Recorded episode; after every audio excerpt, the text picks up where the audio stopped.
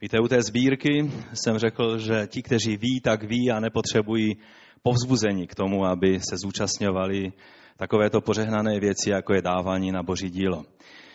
Ale někdy můžeme mít takový pocit, pane, já jsem přišel do toho sboru a, a mám potřeby a tak jsem přišel v naději, že mé potřeby budou naplněné.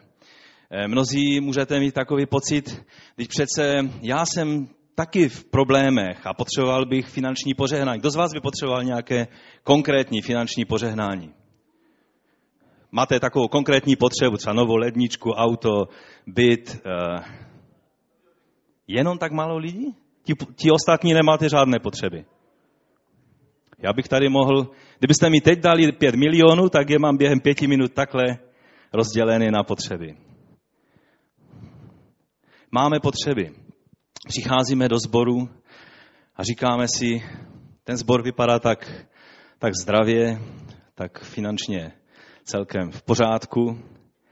Mám potřeby, které bych chtěl, aby, aby byly naplněné.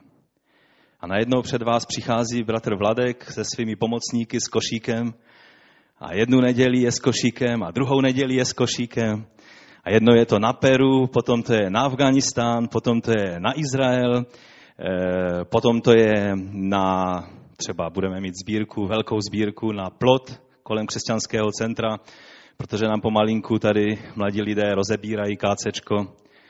Eh, no, však víte, na co všechno jsou sbírky. A tak si říkáš, jak to mám všechno chápat. Nemám moc času, ale já ho budu chtít využít velice stručně takovým úvodem k tématu, které eh, jsem chtěl původně kázat, ale nechám to na někdy příště. A to téma bude, kdo tě platí a pro koho pracuješ. Jsou lidé, kteří jsou zaměstnáni v církvi, jako třeba já. Někdo je zaměstnaný ve své vlastní firmě, jako třeba Manfred. Někdo je zaměstnaný ve státním podniku, teda ve podniku ne, ve státní instituci, v úřadě třeba.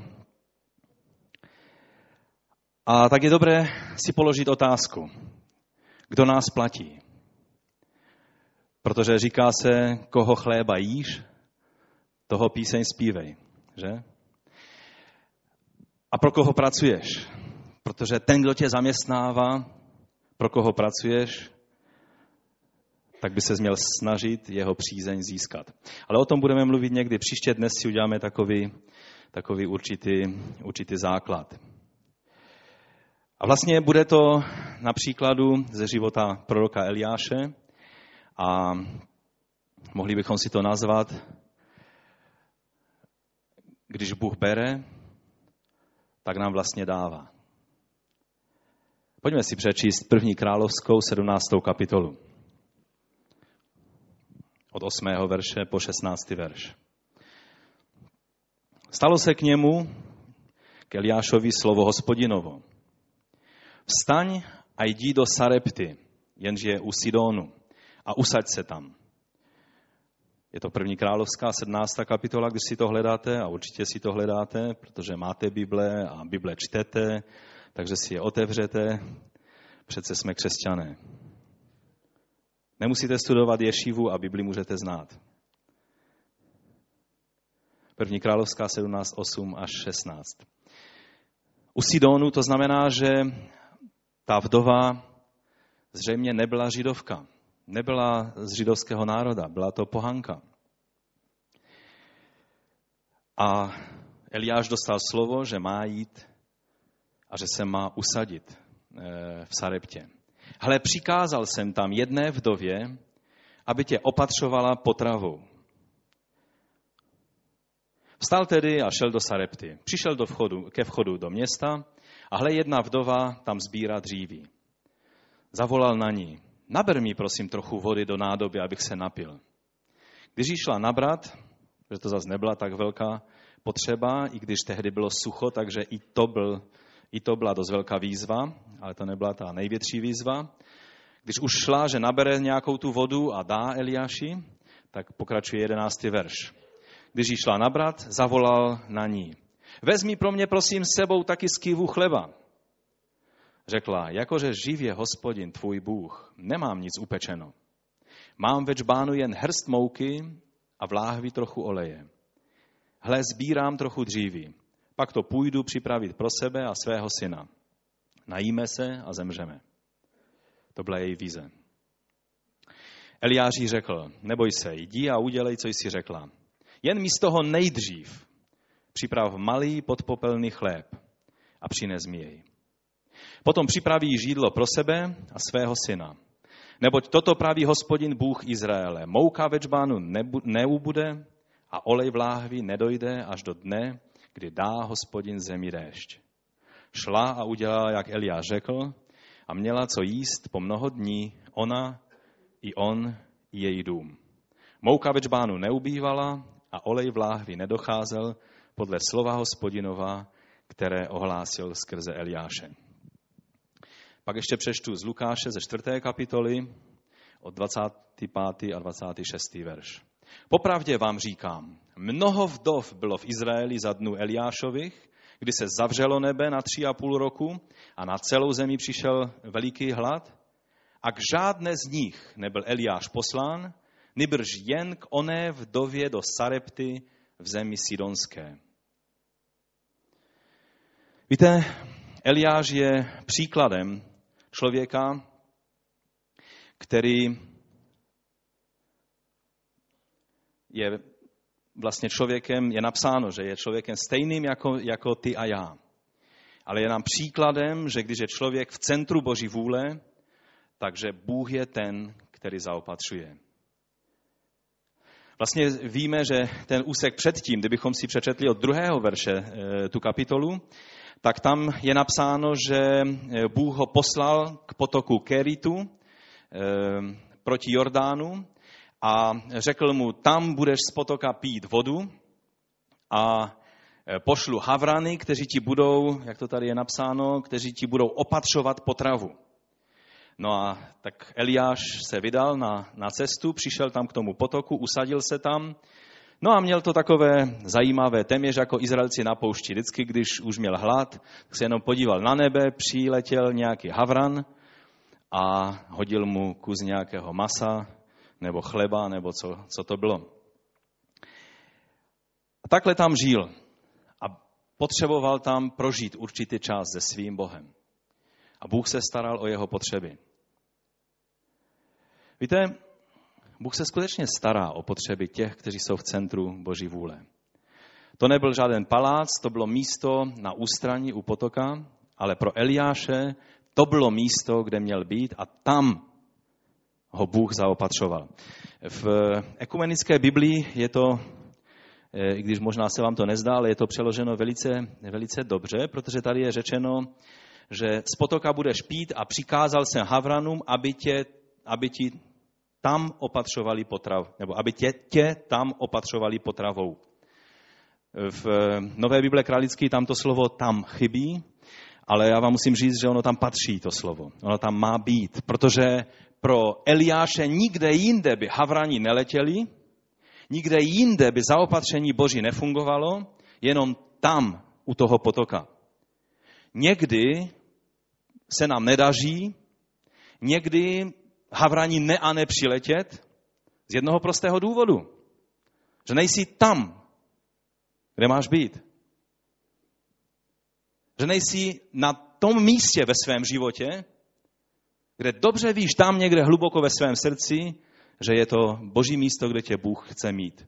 Nebo chtěl mít. Ukázal ti to kdysi v minulosti a ty si to převalcoval svými vlastními názory na život. A já bych mohl vyprávět hodně dlouho o tom, jak jsem si někdy myslel, co Bůh chce, abych dělal. A tam hluboko jsem cítil, co je Boží vůle. A teprve, až se Bůh se mnou domluvil. A začal jsem dělat to, co byla skutečně Boží vůle pro mě, najednou se i ti havrani objevili. Takže Bůh řekl, tam tě budou opatřovat potravou. Pak znovu, když najednou přišla změna do situace. Najednou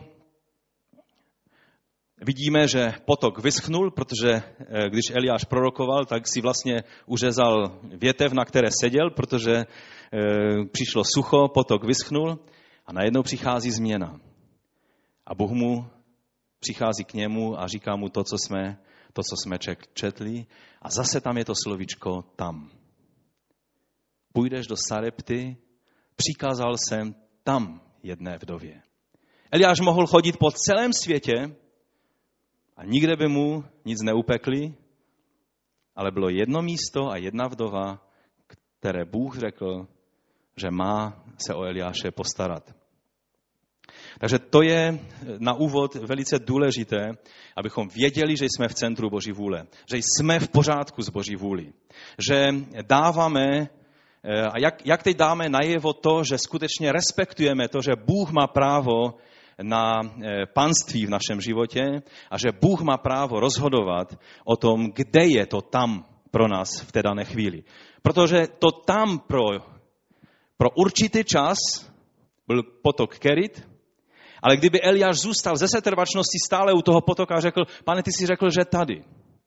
Přišel nový den a Eliáš musel být dost eh, pozorný a bdělý, aby pochopil, že přišel nový den, kdy to tam znamenalo úplně jiné místo. A byla to Sarepta a úplně jiný způsob zaopatření, než byli Havrani a potok, protože to byla eh, rodina té chudé vdovy. Víte, tento týden na poradě někdo četl jedno zajímavé slovo a já se, já se jenom tak trošinku k němu ještě vrátím. Je to přísloví třetí kapitola, devátý, desátý verš. Tady je řečeno, ctí hospodina ze svého majetku i prvotinami z celé své úrody. Bohatě se naplní tvé sípky, moštem budou přetékat tvé kádě. A protože mám velice kvalitní e, Biblii v počítači, tak jsem si hned vyhledal význam toho slova ctí Boha ze svého, nebo uctívej, vzdávej poctu nebo čest hospodinu ze svého majetku. Co vlastně to slovo ctí znamená? A tam byla zajímavá poznámka. Tam byla vlastně poznámka, že to slovo má takový význam, že já tím, co dělám, tak vlastně dávám najevo ehm, to, že uznávám toho, komu tuto čest dávám, že ho uznávám jako panovníka a pána, který má právo o mě rozhodovat. Vlastně ehm, to slovo je možné použít, nebo je použito v jiných situacích, kde přicházeli lidé, kteří chtěli vzdát úctu panovníkovi a přinesli mu dar, kterým dali najevo tuto úctu a svoji poníženost. A to už, myslím, i bratr Traut tady říkali, my jsme to několikrát říkali, že slovo jak v hebrejštině, tak v řečtině, slovo čest nebo poctit někoho je velice úzce spjato právě i s otázkami konkrétních darů nebo finančního vyjádření této, této cti. A tady v tom slovu mě to obzvlášť zaujalo, protože tady je přímo napsáno ctí hospodina ze svého majetku prvotinami z celé své úrody. Co jsou prvotiny? Když bych vám řekl příklad o jahodách, třeba z naší zahrady, eh, to je jedna z mála věcí, co nám roste bez problému na zahradě, tak eh, prvotina bude co? Bude to tehdy, že dáme desátek z jahod, když už máme těch, když už se rodí jahody a rodí a, a my se tak najíme dobře těch jahod a pak už ani jahody nemůžeme vidět a řekneme si, no a tak bychom taky mohli dát nějaký desátek, zaneseme někomu jahody, protože, protože už se na ně nemůžeme ani dívat. To je desátek? To je prvotina? Prvotina je, že když uvidíš první jahodu po zimě a teď v rodině si házíte korunou, kdo ji sní. A najednou si řeknete, ne, my ji nesníme, to je prvotina, dáme ji Bohu. Jak můžeš dát Bohu takovou jahodu? Že požehnáš někoho, kdo patří Bohu, že? To je jednoduché. Ale že Bůh jahody nejí. A teď to, tento princip prvotiny platí v každé věci. Tím dáváme najevo svými desátky, které dáváme ještě dřív, než spotřebujeme svoji vyplatu. Či není to posledních 10%, ale prvních 10%. A někdy je to eh, dáváme s vírou, že ten zbytek přijde.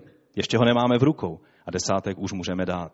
Protože tohle je prvotina a tím dáváme najevo Bohu nejenom to, že vše, co máme, pochází od něj, že veškeré požehnání, které máme, pochází od něj, ale co bylo pro mě takové hodně zajímavé v tom, v tom jednom konkrétním výkladu toho slova, že vlastně tím dáváme najevo, Bože, ty jsi Bůh a já jsem od ovce tvé pastvy. Ty jsi pastýř, já jsem ovce tvé pastvy. Tím mu dáváš najevo jeho panství. A to se mně hodně začalo líbit. A mám další důvod, proč dávat desátky. Protože já chci dát Bohu najevo, že on je pán a já jsem jeho, já patřím jemu. Amen? Lidé, kteří ví, jak dát tuto čest na jeho Bohu, tady je řečeno, bohatě se naplní tvé sípky, možtem budou přetékat tvé kádě. A myslím si, že to ukazuje, že když my činíme věci, které jsou podle Boží vůle, když jsme tam, na tom místě, kde je to místo pro nás, Boží vůli, to tam může být samozřejmě tady. Já doufám, že pro někoho to bude i tady v křesťanském centru, že eh, každé tam nebude někde na misijním poli, že taky někdo tady zůstaneme. Protože jen Bůh ví přesně, jestli to tvé tam je v Opavě, v Moravském Berouně, v Izraeli, v Těšíně, nebo na ještě nějakém jiném místě. A proto je dobré na něj spolehat. A pak můžeme očekávat jeho zaopatření. No ale teď Eliáš byl v potřebě a zkusme se eh, tak nějak si to, si to představit. Byl v potřebě a teď si představoval, teď mě Bůh pošle snad k nějakému farmáři, který má velkou farmu a má velká stáda, aby byl schopen se o mě postarat, protože já jsem si zvyknul na dost kvalitní pokrm, který mi ti havrani nosili přímo z nebe. A najednou to slovo tam ho vede do Sarepty, a ne do starosty nebo bankéře Sarepty, nebo farmáře, který tam vlastní půlku těch pozemků v Sareptě, ale ke vdově. Ke chudé vdově. A teď si představ, že když by se ta vdova o tom dozvěděla, tak by se mohla cítit tak, jak se ty někdy cítíš, když ten košík přijde k tobě a řekneš, proč ho vůbec nosí ke mně, teď já nemám žádné peníze. Proč ten košík, nosí, košík nosíte ke mně? Běžte tam za Manfredem a za Bohušem Vojnarem, to jsou bohatí lidé. Někdo si to může o nás myslet, že? A já vám chci říct, ta vdova byla zaopatřením pro Eliáše. Pro toho dobře krmeného Eliáše, Možná obezní nebyl, ale když ho ti havrani krmili, on určitě nestrádal. On se měl dobře. A najednou to skončilo a ty ta chudá, chudák vdova se měla stát náhradou za ty havrany. A už nemělo to požehnání jít z nebe, odkudkoliv to brali ti havrani, ale mělo to jít z její kapsy. To málo, co měla, spíš to, co neměla, měla dát jako prvotinu Eliáši. A pak doufat, že ta její vize, kterou měla, ještě upeču, uvařím a pak půjdeme a zemřeme. Že ta její vize se nenaplní. Rozumíte, co nám tím chce pán říct? Můžeš se cítit, že tvoje potřeba je větší než jakákoliv jiná potřeba, o, které, o kterých se tady kdykoliv mluvilo. A najednou Bůh se rozhodne, že ty budeš tou vdovou, která bude zaopatřením pro toho celkem dobře živeného Eliáše.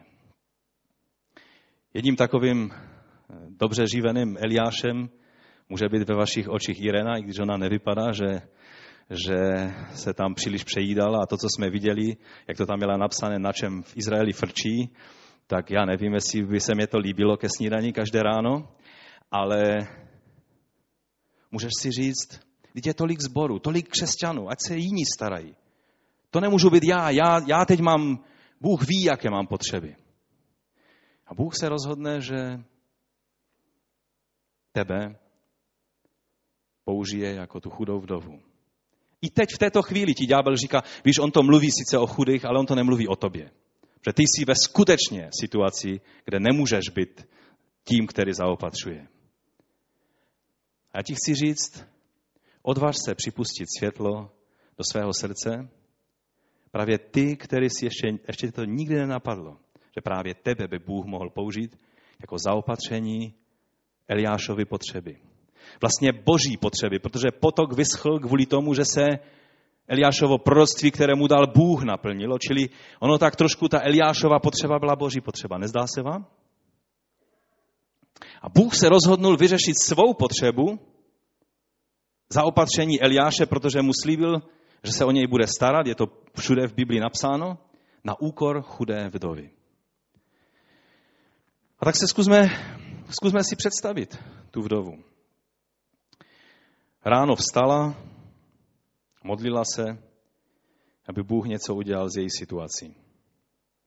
Protože jinak ji nezbyde nic, než použít tu trochu těch potravin, které měla, a pak už čekat jenom na smrt se svým synem.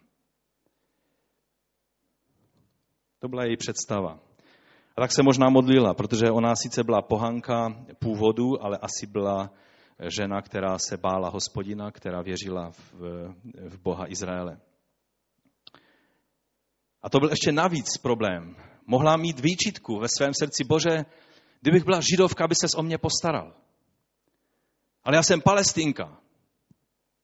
Pro mě asi tvá milost není. A tak se možná pomodlila a pak šla, že půjde nazbírat nějaké dřívy a že uvaří poslední oběd. A najednou přichází nějaký muž. No a jak jsem mu řekl, Eliáš nevypadal nějak vyzáble, protože se o něj staral celou dobu Bůh. Ona se na něj dívá a říká, no ten se má. To je určitě žít, protože o něho se Bůh stará. A on k ní přichází a říká, dej mi trochu vody napít. No dobré, sice je sucho, obrovské sucho, ale tak vodu snad ti můžu dát. Až poneseš tu vodu, vem taky kus chleba. To už bylo horší. A pak mu vysvětlila celý ten svůj problém a celou svou vizi, kterou pro ten zbytek svého života měla. Teď si představte, že ona se modlila za řešení a když viděla Eliáše, zdravého Eliáše, jak jde, tak si mohla říct, možná skrze tohoto muže, možná tam někde cítila, že, že skrze toho muže bude řešení. Ale když Eliáš přišel blíž, tak z toho řešení se vyklubala potřeba, která ji chtěla sníst i to málo, co jí zbylo. Vidíte ten obraz? Já, já se to snažím tak trošku kontrastně ukazovat, abychom uviděli tento princip, tento obraz. To, co se zdálo té vdově jako řešení, najednou se ukázalo, že je to výzva naplnit potřebu toho druhého. Jehož potřeba se zdala několika násobně menší než její vlastní potřeba. Eliáš ještě neumíral hlady. Ona a její syn už se zdálo, že zemřou hlady.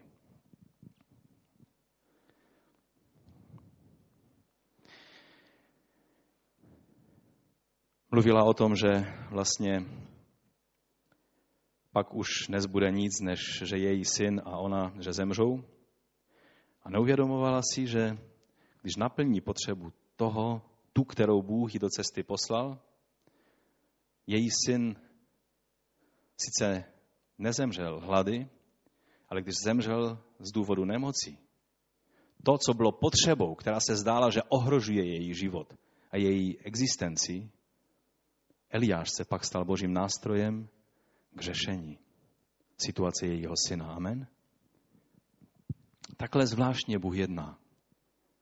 Takhle podivným způsobem někdy Bůh jedná. Někdy se modlíš, pane, ty vidíš naši situaci a on ti pošle do, do cesty potřebu.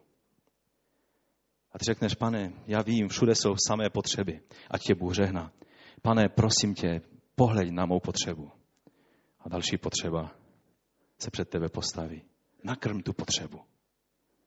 Zaplní tu potřebu. Ano, pane, já to udělám, až, až se dám nějak dohromady s těmi mými problémy. Pane, prosím tě, dotkni se mé potřeby. A Bůh ti zase pošle nějakou výzvu. A my si někdy neuvědomíme, že tahle výzva, která stojí před námi, je tím řešením. Rozumíte? Že Bůh někdy musí udělat tak zvláštní věc, že veme z rukou vdovy zbytek mouky a já nevím, ale myslím, že jsme tak dost civilizovaní lidé, že každému z nás to musí připadat hodně trapné. Chlap, ona je žena, on celkem dobře živený, ona chudá, na pokraji smrti hladem, i se svým synem. A Bůh by chtěl, aby toto udělala? Představte si, že ano. Protože to byl způsob, jak se chtěl postarat nejenom o Eliáše, ale i o tu vdovu. Bůh totiž ve své moudrosti dokáže jednat tak, že když jsou dvě potřeby a ty dvě potřeby dá dohromady, tak z toho je řešení jak pro jedno, tak pro druhé. Takhle funguje boží pokladna. V Biblii čteme o jednom zboru, který byl velice chudý. Myslím, že to byl filipský zbor. Ale byli velice štědří a dávali apoštolu Pavlovi na práci, kterou on vykonával. A pak tam je nějaké takové slovo, musel bych si to najít, to nemám připravené. Tam je napsáno, že jejich chudobou on byl obohacen. Jak lze být chudobou obohacen? Eliáš byl obohacen chudobou té vdovy a zpětně požehnání, a tam Pavel říká, ale e, že to, že to ani není, co by on potřeboval, ale že mu záleží na tom, aby zisk se připisoval na jejich účet. Takže oni dávali peníze Pavlovi, byli chudí, oni byli chudí, Pavel vlastně ani to tolik nepotřeboval, protože Bůh by mu dal jiné, jiné požehnání, kdyby oni nedali. Ale Pavlovi šlo o to, aby když oni ze svého účtu poslali jemu peníze, tak aby ten zisk se připsal kde? Na Pavlův účet nebo na jejich účet?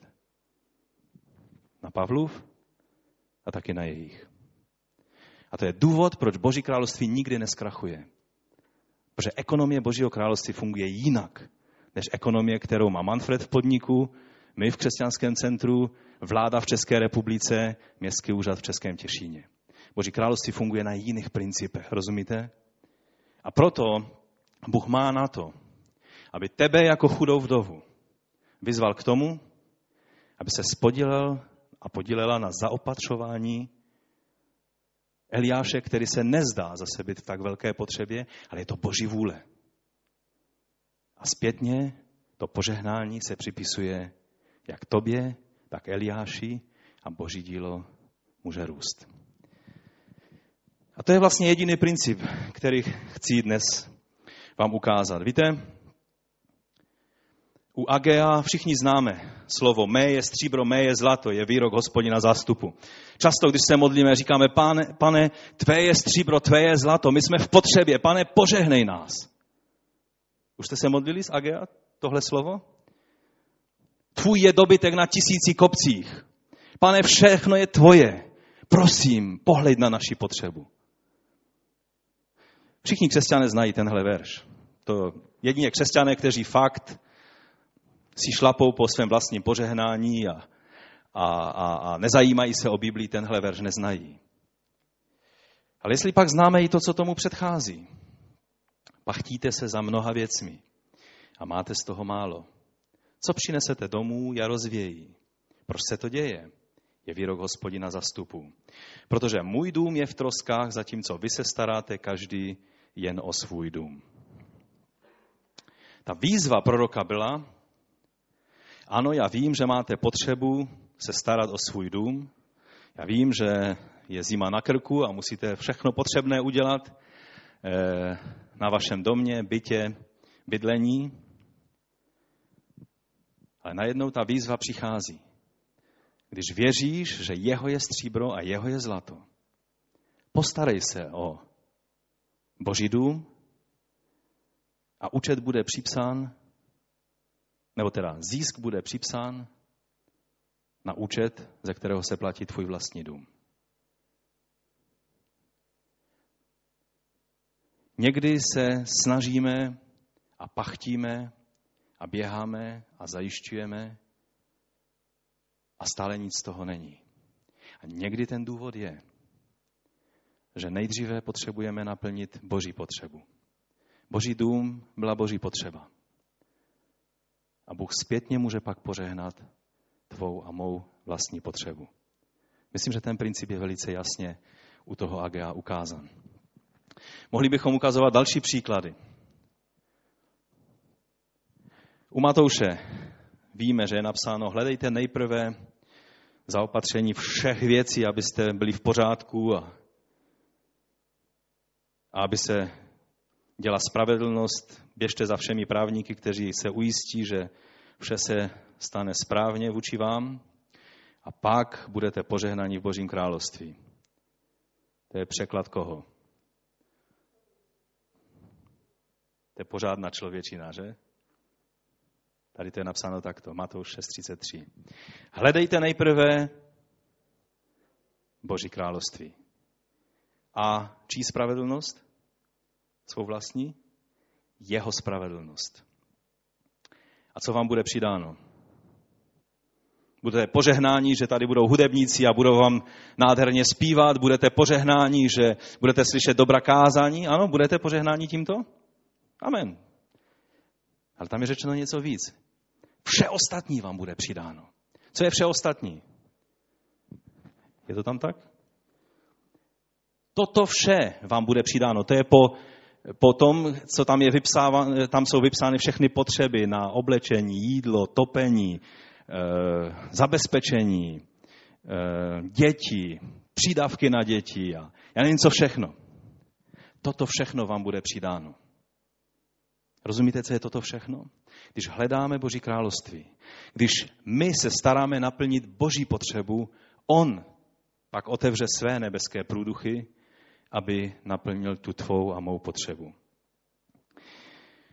Jan 4 od 7. verše přichází samařská žena, aby načerpala vody. A Ježíš řekl co? Já už jsem to udělal pro tebe, tady máš vodu. A nebo řekl co? Dej mi vodu. A ona říká, jak ty žít můžeš chtít po mně vodu?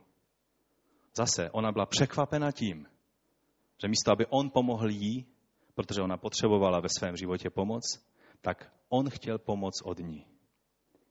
Ale když konečně se domluvili a ona pomohla jemu, najednou to bylo to největší požehnání, které mohla prožít ve svém životě. A celé město z toho bylo požehnané.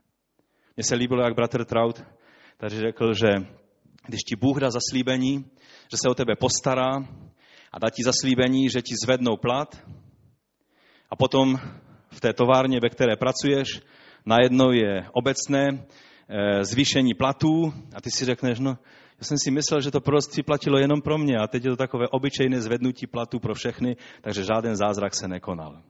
A mi se líbilo, jak on to, jak on to otočil a říká, Bůh, aby zvednul tobě plat, nechal zvednout plat v celé továrně dal prosperitu té továrně, aby, aby mohli si dovolit zvednout plat. Kvůli jednomu člověku, kterému Bůh zaslíbil, že se o něj bude starat, najednou vidíme, že dal požehnání celému podniku, celému úřadu, já nevím čemu, kdekoliv pracujeme. A já jsem si vzpomněl na jeden příklad, který jsem zažil v této věci. To bylo v roce 1987, tak 87, to už je hodně dlouho, vlastně 20 let. Tehdy eh, na rodinné, takzvané rodinné rekreaci v létě, bratr Arto Hemeleinen eh, z Finska mě pozval na návštěvu konference pro mladé lidi v Helsinkách. A já tehdy jsem se tomu dobře zasmal a řekl jsem, není šance, abych odjel z této země. Ale jak jsem se smál, tak jsem najednou mi tak problesklo v očích a Sara se smala. A ona řekla, ne, nesmala jsem se. A ten anděl řekl, ale jo, smala ses. A přesně tenhle dialog mi proběhnul v, myš, v myšlenkách v té chvíli.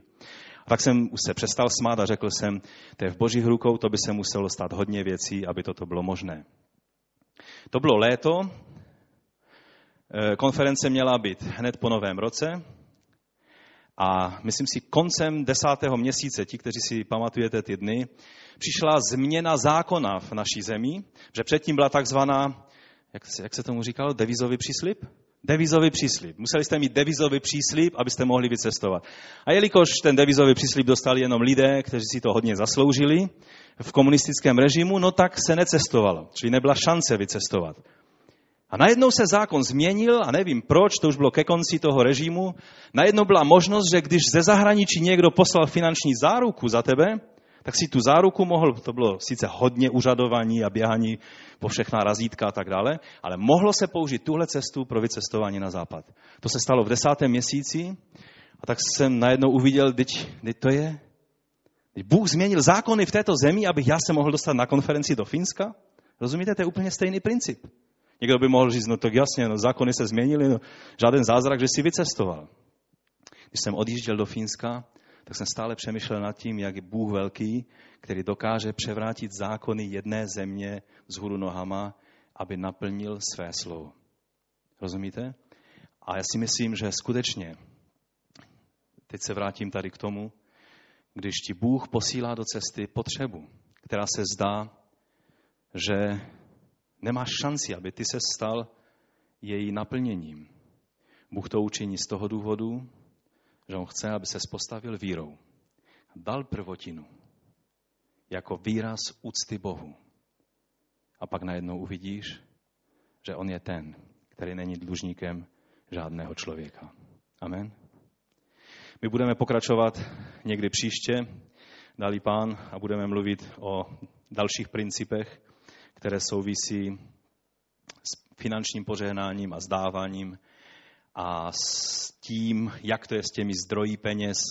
Dnes se hodně diskutuje o církevním zákoně, o zaopatření eh, církví financemi a jestli je správné, že křesťané přijímají peníze od císaře a z Evropské unie, myslím od císaře jako od státu a z Evropské unie a z nějakých různých fondů a jak ty věci vlastně fungují a, a jak se máme dívat na tyto věci. Čili o tom budeme někdy příště mluvit. Ale dnes ta výzva pro nás je, abychom skutečně si uvědomili, že ta příští výzva, která se před tebe postaví, ta příští potřeba, kterou tě tak Bůh naťukne, aby si ji ty naplnil, může být řešením všech tvých potřeb, které máš.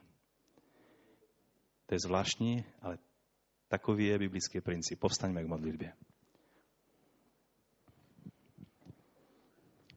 Pane Ježíši, já sám přiznávám, že ještě neúplně rozumím tomuto principu, ale vím, že je, že je to princip, kterým funguje Tvé království. A tak tě prosím za sebe, za náš sbor, za každého jednoho bratra a sestru tady na tomto místě. Pomoz nám, pane, vidět ty Eliáše, kteří přicházejí k nám a zdají se být místo řešení potřebou. Pomoz nám uvidět, že když my jsme věrní v naplňování těch potřeb, které nám posíláš do cesty, že ty se postaráš o ty naše potřeby. Pane, já ti děkuji za to, že ta vdova se mohla naučit nádhernou lekci. Že když dala tu prvotinu tobě a uvěřila, že, že to bude v pořádku, ty jsi nezůstal její dlužníkem. Ty jsi ji požehnal až do konce toho hladomoru a sucha. Udělal si zázrak, který, o kterém čteme jenom v pohádkách. A ty si to učinil.